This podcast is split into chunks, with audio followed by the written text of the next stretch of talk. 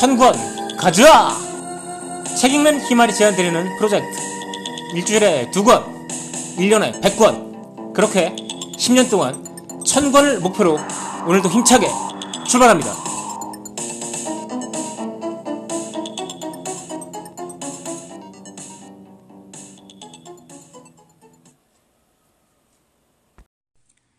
안녕하세요. 책 읽는 희말입니다. 이번 시간은 니콜 에쇼프의 자본의 새로운 선지자들이라는 책을 소개해 드리겠습니다. 21세기 이제 소련도 멸망했고요. 자본주의 외에는 그 어떤 대안도 없는 것 같습니다. 그런 상황에서 빌 게이츠라든가 자본주의를 널리 전파하는 이 선지자들 과연 이들의 말은 옳은 것일까요? 자, 이 책 표지를 보면은 순서대로 왼쪽 위부터 빌 게이츠, 그 다음에 오프라 윈프리, 그 다음에 린 인이라는 책으로 유명한 굉장히 아, 유명한 여성 CEO죠.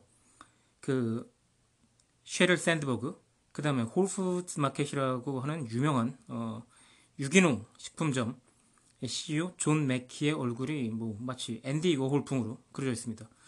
자, 이 네 사람을 저자는 왜 비판하는 걸까요?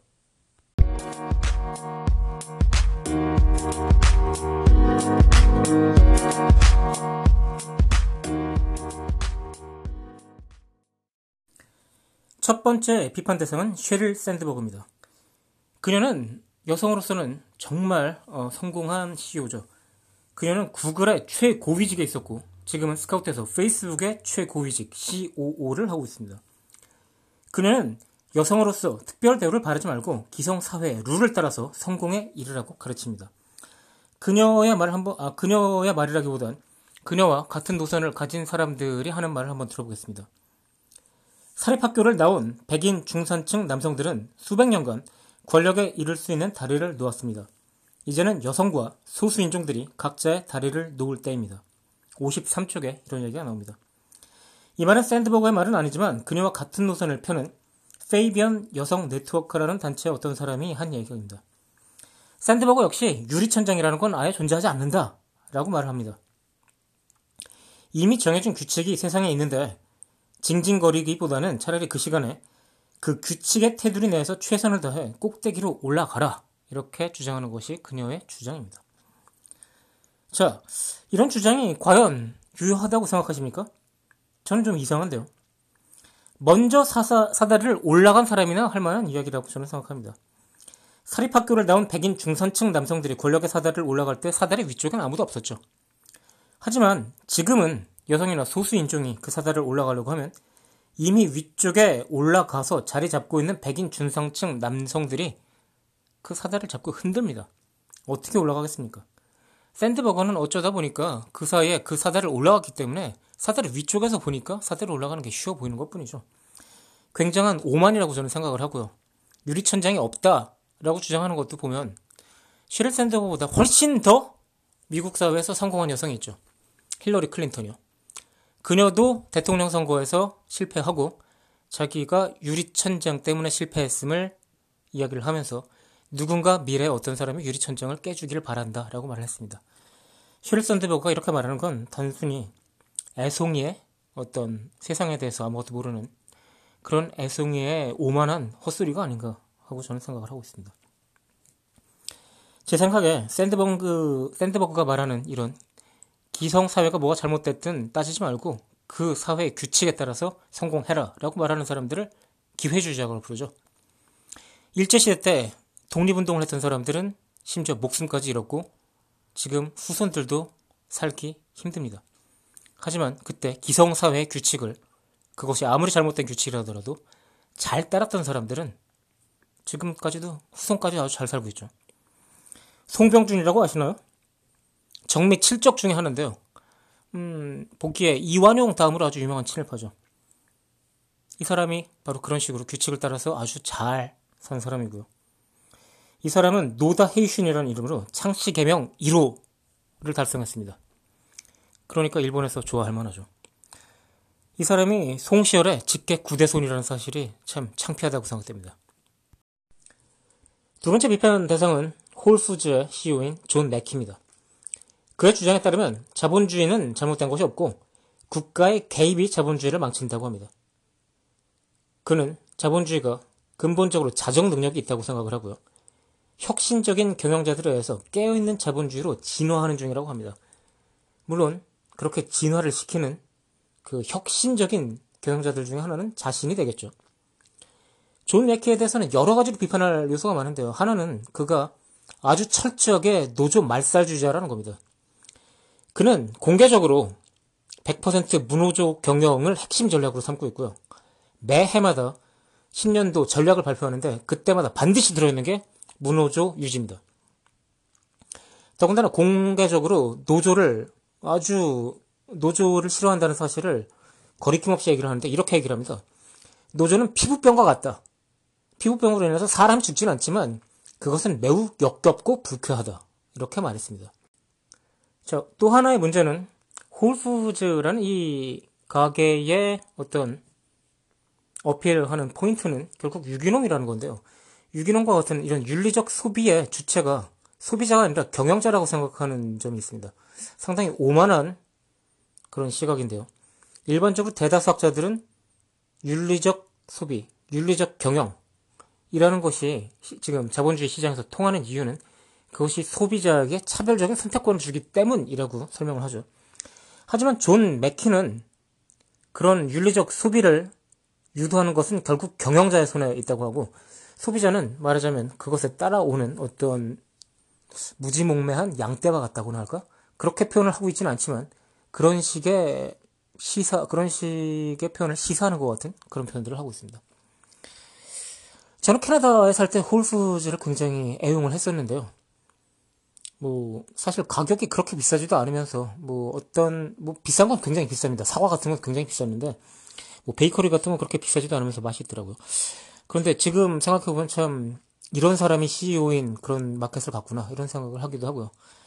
사실 제가 말씀드리고 싶은 거는 홀푸즈는 작년에 아마존에 인수됐죠. 아주 엄청난 가격으로 홀푸즈는 아마존을 인수했습니다. 자 그러면 제가 보기엔 존 맥키는 그냥 단순히 기업을 키워서 팔아먹는 장사치에 지나지 않는다 이런 생각이 들거든요. 아주 지금은 굉장히 오래 지났지만 상당히 옛날에 로레알이 바디샵을 인수한 적이 있었죠. 그때 바디샵 CEO는 바디샵의 어떤 윤리적 경영 방침을 유지하는 것을 조건으로 로레알의 인수합병을 승인했습니다. 하지만 저는 아마존이 홀푸즈를 인수할 때 홀푸즈에서 그런 요구를 했다는 말을 들어본 일이 없는 것 같네요.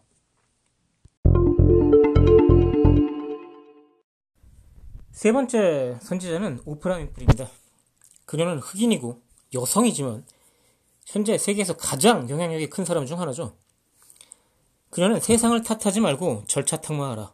즉 세상 탓할 시간에 노력하라 라는 말을 하고 있습니다. 그 조언의 핵심을 가만히 살펴보면 문화 자본과 사회 자본을 갖고 있을 때 당신이 그것을 경제적 자본으로 전환할 수 있다라는 주장이 존재한다고 합니다. 이것이 이 책 저자인 니콜 에이쇼프의 분석이죠. 좀 쉽게 말씀을 드리자면 기술이나 교육이라는 문화 자본을 갖고 있는 상태에서 인맥이라는 사회적 자본을 더하면 부자가 될 수 있다. 라는 말입니다. 그러니까 준비를 하고 기다리고 있다가 기술이나 교육으로 자기가 어떤 부가가치를 만들 수 있는 그런 어, 어떤 능력을 자기 개발을 한 상태에서 사람들 사이에 인맥을 구축하면 부자가 된다. 이런 얘기죠. 그런데 더 좋은 것은 현재 인터넷이 발달했기 때문에 그런 교육을 받기도 쉽고 칸 아카데미 같은 거 들으면 그냥 교육을 많이 받을 수 있죠. 또 사회자본, 인맥을 구축하는 것도 링크인 같은 걸 쓰면 쉽게 가능하다 이런 얘기입니다. 그러니까 다 공짜로 가능하니까 당신이 노력만 하면 부자가 될 수 있다라는 주장이 되는 거죠. 하지만 니콜라 쇼프는 이 주장을 한마디로 간단하게 일축하고 있습니다. 직접 읽어드리겠습니다. 이건 다 헛소리다. 주류의 서사들이 말하듯 모든 혹은 대부분의 사회자본과 문화자본이 똑같이 가치 있고 접근 가능하다면 우리는 그 덕분에 부가 한 세대에서 그 다음 세대로 대물림되면서 확장되는 것이 아니라 각 세대에서 새로운 사람들에 의해 새롭게 창출되고 지위의 상향 이동이 갈수록 증가하는 현상을 확인할 수 있어야 한다. 하지만 실제 자료를 들여다보면 이런 상향이동은 일어나지 않는 것으로 나타난다. 이렇게 나와 있습니다. 즉 실제로 이렇게 문화적 자본과 사회 자본이 경제적 자본으로 쉽게 전환될 수 있다면 부의 대물림이 일어나지 않고 빈부격차가 계속해서 발생하지 않아야 되는데 빈부격차가 발생한다 하더라도 세대 내에서 제한돼야겠죠. 그런데 실제로 그런 일은 일어나지 않는다는 겁니다. 오프라 윈프리는 우연히 성공한 개천에서 용난 몇 안 되는 케이스일 뿐 그것을 일반적인 경우에 적용할 수는 없다는 얘기가 되겠죠. 자, 네 번째이자 마지막 선지자는 바로 빌 게이츠 부부입니다. 개도국 사람들의 생명을 구할 백신을 만들기 위해서 그리고 백신들을 또 보급하기 위해서 게이츠 재단은 아프리카에서 아주 열심히 일을 하고 있죠. 그런데 뭐가 잘못됐다는 걸까요? 일단 첫 번째 문제점은 의사결정 구조가 아주 잘못됐다는 겁니다. 빌 앤 멀린다 게이츠 재단의 의사결정은 전적으로 이 두 사람에 의해서 결정이 되는데요. 이렇게 극단적인 비민주적인 의사결정 체제가 제대로 작동을 하려면 이 두 사람이 최소한 남의 말은 잘 듣는 그런 사람이어야 하겠죠. 근데 빌 게이츠가 마이크로소프트의 CEO일 당시에 여러 가지 이야기를 들어보면은 절대로 그럴 것 같지 않죠. 당시에 빌 게이츠는 남의 의견을 묵살하는 거로는 뭐 거의 세계 최고 수준의 마왕 수준이었죠. 스티브 잡스랑 어, 뭐 쌍벽을 이루는 그런 사람이었습니다. 게이츠 재단은 의사결정 과정에 많은 이들이 참여하도록 특히나 수혜자들이 참여할 수 있도록 노력하고 있다고 항변을 합니다. 하지만 자 이에 대해서 아주 분명하게 반대의 말을 하고 있는 사람의 말을 들어보죠. 이 사람은 동아프리카 소농연합의 시몬 무암바라는 사람인데요. 아주 간단하고 간명하게 그 말이 뭐가 잘못되는지를 보여줍니다. 당신이 들어옵니다. 땅을 사고 계획을 세웁니다. 집을 짓습니다. 그리고 나서 나에게 물어보는 겁니다. 부엌을 무슨 색깔로 칠하면 좋겠느냐고. 이건 참여가 아닙니다. 202쪽에 나오는 얘기입니다. 아주 정확하게 표현하고 있죠. 모든 게 결정하고 나서 부엌 색깔 뭘로 칠하느냐 그거 한번 말해봐라라고 한 다음에 의사결정에 참여 참여시켰다라고 말하는 게 얼마나 가스롭습니까? 빌 게이츠 재단의 문제점은 바로 이런 게 있습니다. 또 하나의 문제점은 빌 게이츠가 지금 빌 게이츠 재단이 사람들의 생명을 구하려는 방식 자체가 시장 경제 그 논리 자체에서 벗어나지 못한다는 점입니다. 뭐 어떻게 보면 시장 경제가 지금 세계를 장악한 상황에서 어쩔 수 없다고 볼 수도 있겠지만 지금 예를 들어서 말라리아 백신이 개발되지 않는 이유는 간단합니다. 말라리아 백신을 만들어봤자 아프리카 사람들한테 써야 되는데 그 사람들이 약 살 돈이 없죠. 그러니까 약값을 매우 낮춰야겠죠. 그럼 돈이 안 되는 겁니다. 그래서 이 책에는 어떤 사람이 그 사실에 대해서 아주 촌철살인으로 한마디 한 말이 나오는데 말라리아 재단을 아, 말라리아 백신을 만드는 제약사는 없다. 대신 대머리 백신이라면 만들 사람들이 많다. 대머리는 당연히 선진국 사람들이 비싼 돈을 내고 어떻게라도 치료하려고 하는 거니까 그렇습니다. 자, 그래서 빌 게이츠 재단이 하는 방식은 말라리아 치료제를 제약사에 발주하는 형태로 하는 겁니다. 그런데 저자는 이렇게 묻습니다. 과연 의료 서비스라는 게 꼭 시장에서 사고 파는 상품의 형태가 되어야 하는 거죠. 비슷한 접근을 빌 게이츠는 교육에 대해서도 합니다. 즉 교육의 생산품, 즉 학생들의 시험 점수를 향상하기 위해서 게이츠는 생산 공정, 즉 교사들이나 내지는 투입물, 학생을 바꾸려고 합니다. 이건 공장에서 나오는 상품과 학생을 비슷하게 생각하는 것 같은데요. 교육을 사업처럼 운영해야 된다는 이런 빌 게이츠의, 주다, 아, 빌 게이츠의 주장에 대해서 기업가 제이미 볼머라는 사람이 비슷한 스탠스를 취했다고 합니다. 그 기업가 제이미 볼머의 일화를 한번 소개해 드리겠습니다. 볼머는 블루베리 아이스크림으로 시장을 석권한 사람이었습니다. 교육 혁신에 대해서 그는 이제 교사들을 모아놓고 강의를 했는데요. 한 교사가 물었습니다. 어떻게 그렇게 맛있는 아이스크림을 만들었죠?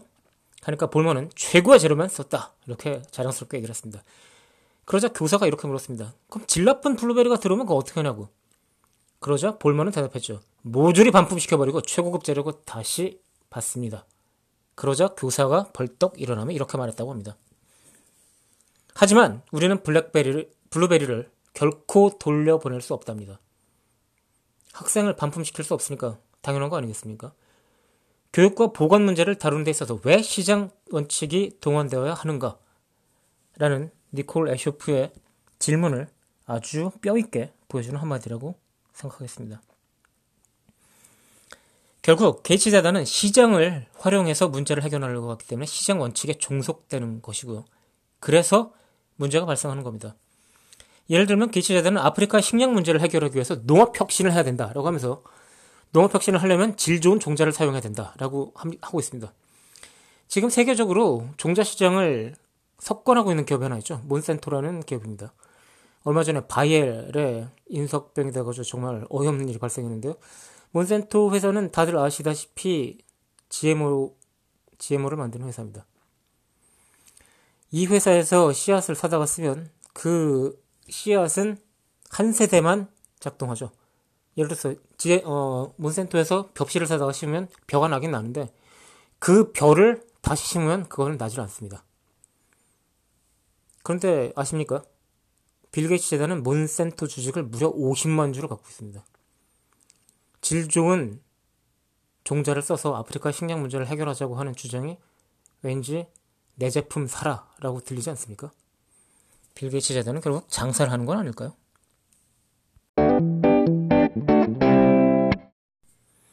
자, 니콜 애쇼프가 이들 선지자들에 대해서 이렇게 비판의 날을 세웠지만 아직도 현실 세계 강자들은 이들이죠. 이들의 목소리가 가장 큽니다. 왜냐하면 이들은 지금 이 시스템에서 가장 성공한 사람들이니까요. 이 사람들은 현재 시스템에서 성공했고 그렇기 때문에 그 시스템을 지키고 싶어 하죠. 하지만 이들에게 최선인 그 시스템은 세상 대부분의 사람들한테는 최선이 아니죠. 토마 피케티가 21세기 자본에서 지적하듯이 현재 이 세상의 빈부격차는 사상 최고 수준으로 다시금 근접하고 있습니다. 이런 시장 경제가 과연 잘못된 점이 없는 걸까요? 이들이 말하듯이 현재로서도 최선이고 거기서 더 나은 모습으로 진화해 가는 중일까요? 뭔가 잘못된 건 아닐까요? 정말 용감한 사람이라면 자신에게 불리한 진실이라도 옹호해야 된다고 저는 생각합니다. 오늘 니콜 라쇼프의 자본의 새로운 선지자들이라는 책을 소개해드렸습니다. 별 5개 만점에서 별 4개 드리면서 천권 가즈아 프로젝트를 진행하고 있는 책 읽는 힘을 물러가겠습니다. 안녕히 계십시오.